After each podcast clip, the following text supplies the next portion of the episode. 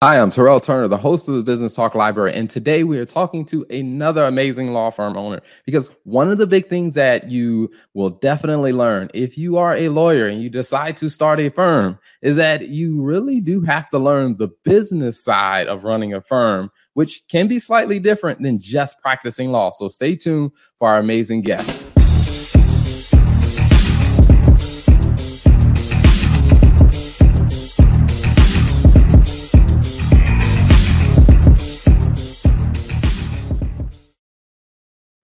Well, without further ado, let me bring on my amazing guest, Russell Farbiarz. Welcome to the show, Russell.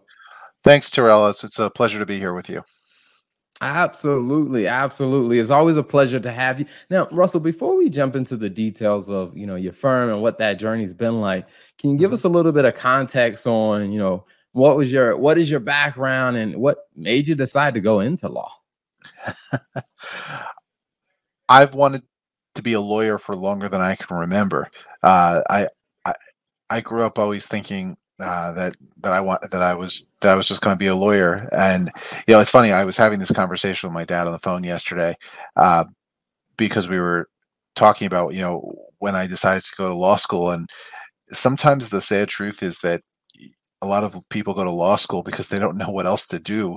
Uh, you know, I graduated. Um, from from college with a, uh, a politics degree and a history degree, and so I really was qualified to do one of two things: either teach or go to law school. Um, and I thought about both of those options, but I, I ended up going to law school.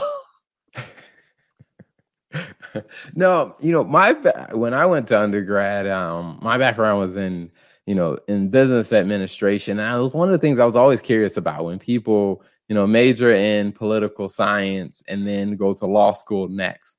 Did I guess this political science like is it does it really prepare you for a law school or is it just kind of um like law school is like a whole new learning and discipline? You know, the only real real undergraduate study program that can prepare you for law school, from what I understand, is philosophy. Uh, being a politics major and a history major, uh, just just means that I knew a lot about dead things and I knew a lot a lot about people who like to argue about about policy.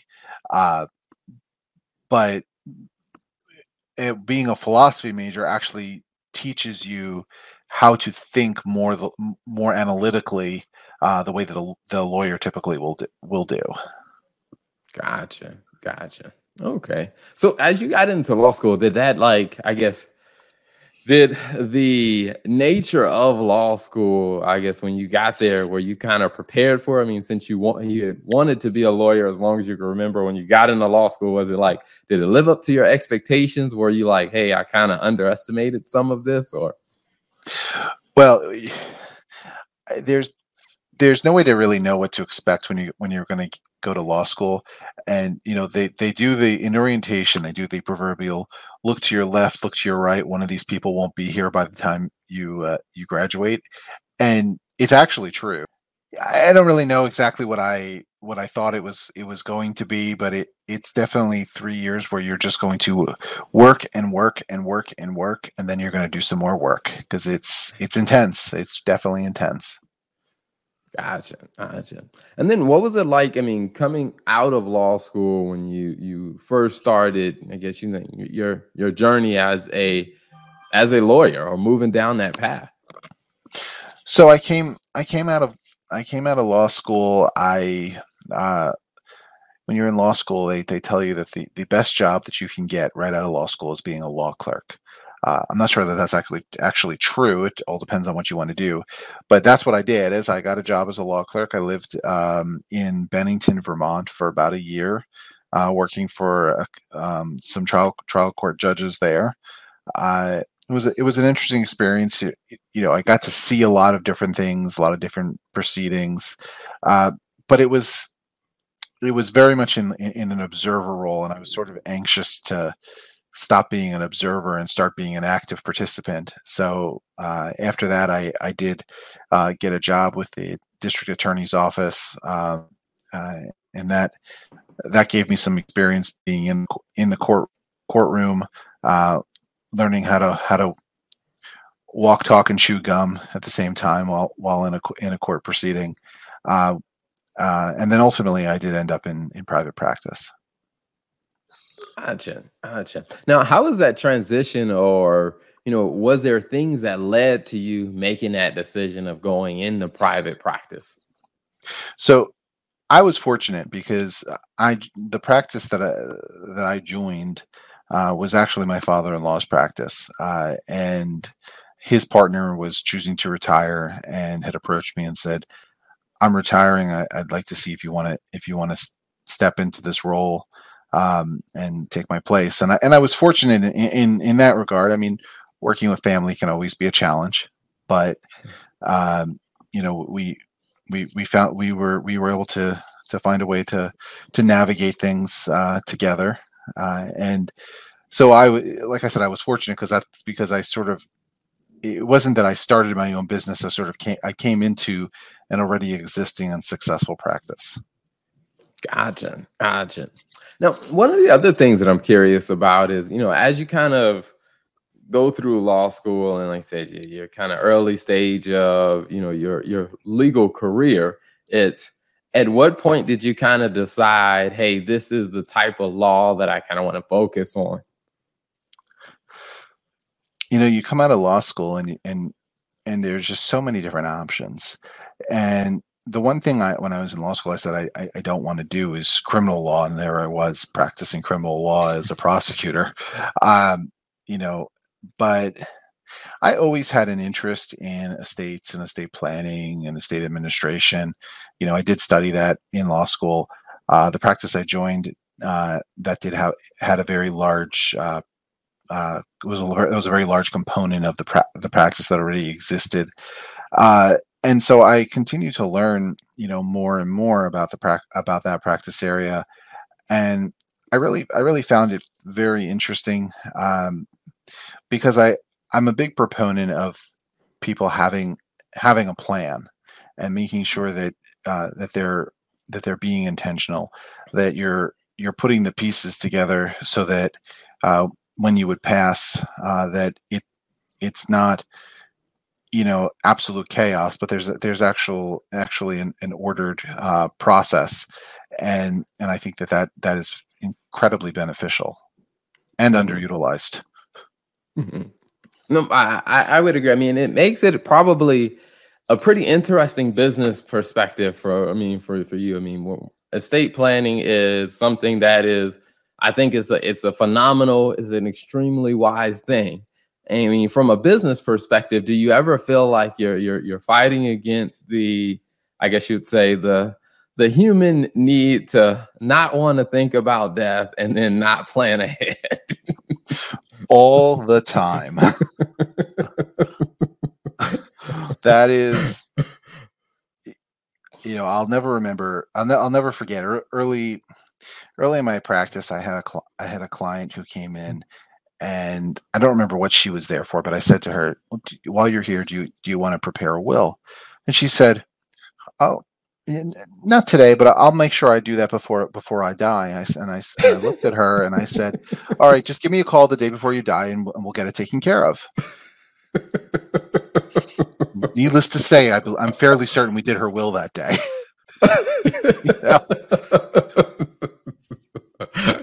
you know, it, it's so you know when you say it out loud, it's something that sounds funny.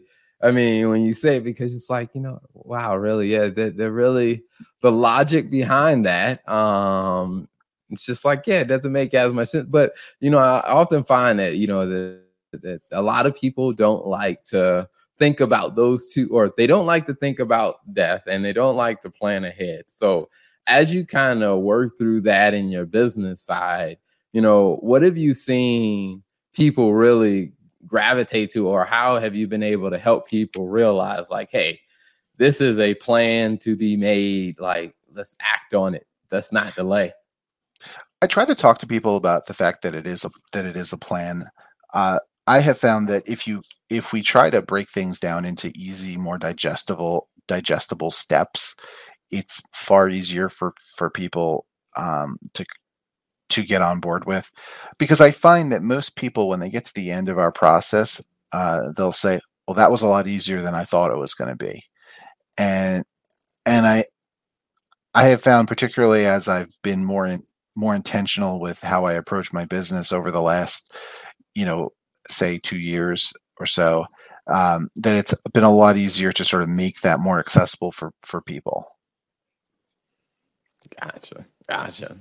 So what I really want to dive into a little bit more is, you know, what that what that kind of that the, the way of thinking, um, how that kind of changed when you went from, like I said, practicing law to then, like I said, being a partner in a firm to where now you're practicing law, but you also got to think about, you know, the actual business of the firm. So how was that transition for you? You know, I've always looked, you know, at the practice of law as a business. I've always thought of it, you know, conceptually in that way. I, I don't think that I ever, you know, until you know the last couple of years, really thought about it and tried to implement, uh, you know, more more business practices. Um, in the in my prac in the practice because I, I think as as lawyers we are we are taught that we are professionals and we are lawyers and therefore we are special uh, which is not always true. Um, and if there are any lawyers that are listening to this, I'm sorry, you're not as special as you think you are. Um, and and as a result, we we are we are told that we are exempt from the normal considerations that someone would have when they're running a business. Uh, there, uh, there are very few, if if any, at least when I went to school, uh, courses in law school that talk about uh, running uh, a practice. Uh, I the only one I recall, I recall there was I think a two credit course on interviewing clients. You know that was pretty much the extent of you know here's how you actually do this from a from a practical business perspective, uh, and then you and then you're you're sort of in the in the midst of of trying to manage deadlines and manage clients and it it it's hard to sort of take a step back and say now wait a second what what, what do i need to do to make sh- make sure that i'm doing things the most efficient in the most efficient way possible? I'm doing things i'm doing things that are going to actually make me money rather than you know just take every client that walks through the door um, because they're here. You know actually have a cohesive uh, marketing plan actually have procedures uh, that that can be followed um, so that it's not you're not sort of at the hub of the of the wheel with everyone coming at you from all directions saying i need i need x y or z. Uh, so uh, it's you know uh, i feel like over the last two years i've spent a lot i've, I've spent a lot of time um, sort of thinking about how how we can our my practice can run more like mm-hmm. a well-oiled machine or like a business as opposed to just a you know lawyer-centric practice mm-hmm. Mm-hmm. you know I, I, think that's a very interesting point and I, am I'm, I'm glad you brought up the point about you know with you know the, the type of clients that you expect because even you know when i tell different whether it's my clients or just you know business owners or even on the show when i tell people like sometimes they're a little caught off guard they're like oh you're an accountant. You should be thinking about getting every dollar you can. But it's just that point about mm, you probably shouldn't accept everybody who wants to do business with you if they don't like if they don't meet the criteria that you have for the type of people that you can really help so how has that been of you know in the for yourself and in the firm of just getting to that point where you felt really comfortable saying, you know what, we're gonna accept the people that we can actually help, and that may mean we don't. There's some people that we can't help.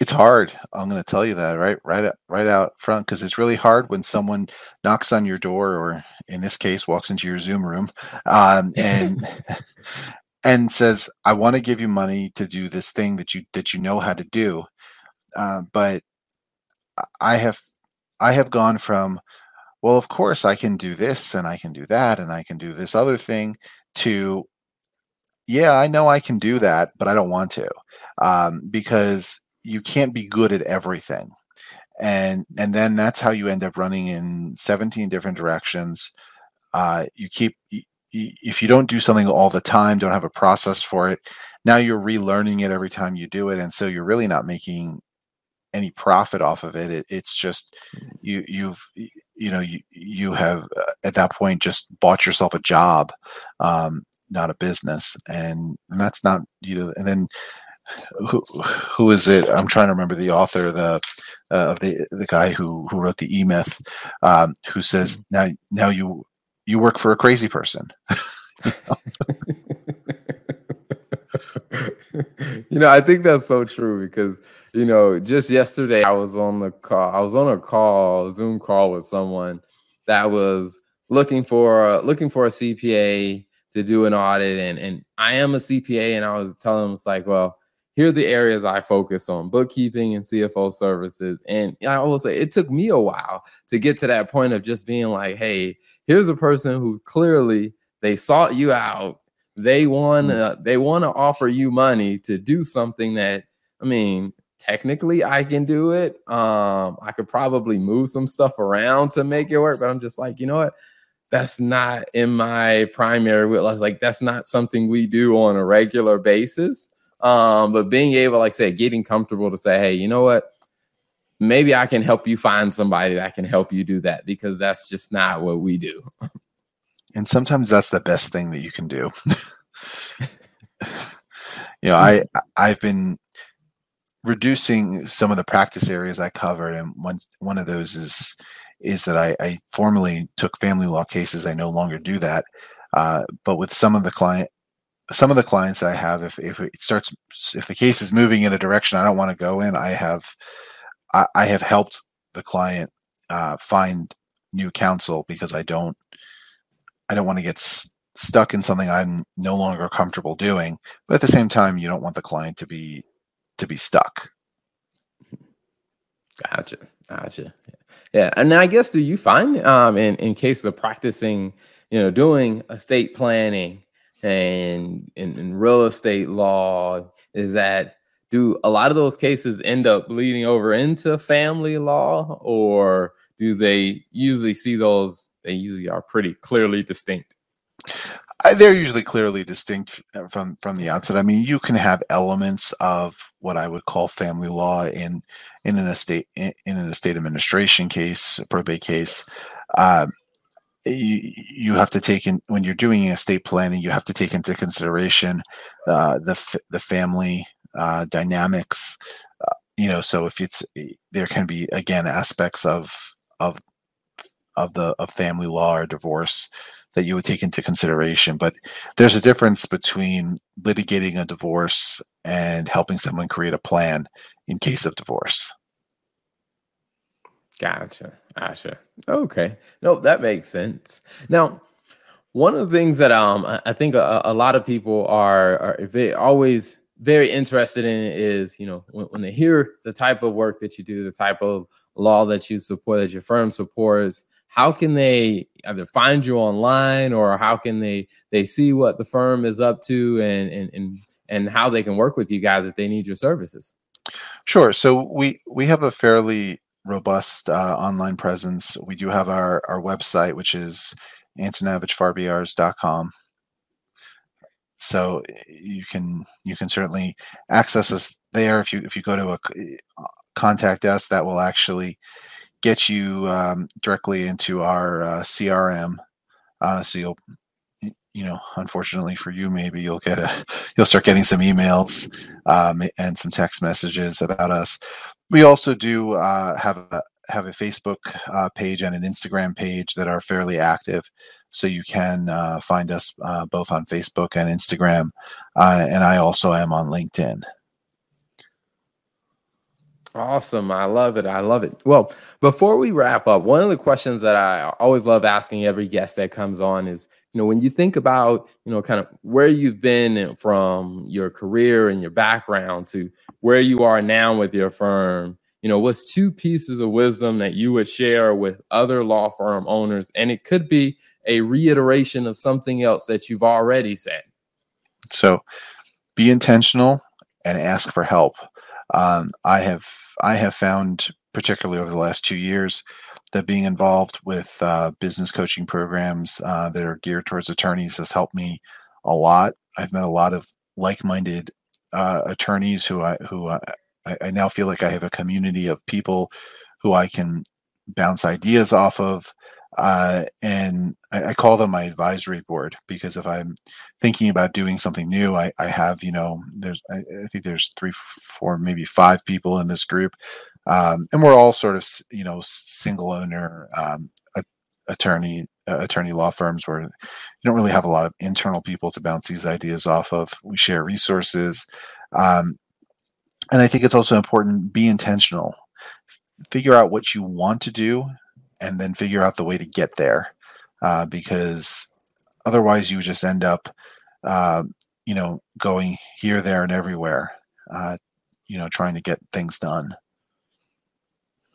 Awesome. I love it. Well russell thank you for being an amazing guest on the show. It's been a pleasure having you. All right. Thanks so much for having me Thank you for tuning in to the Business Talk Library. If you like our content, be sure to follow us on social media.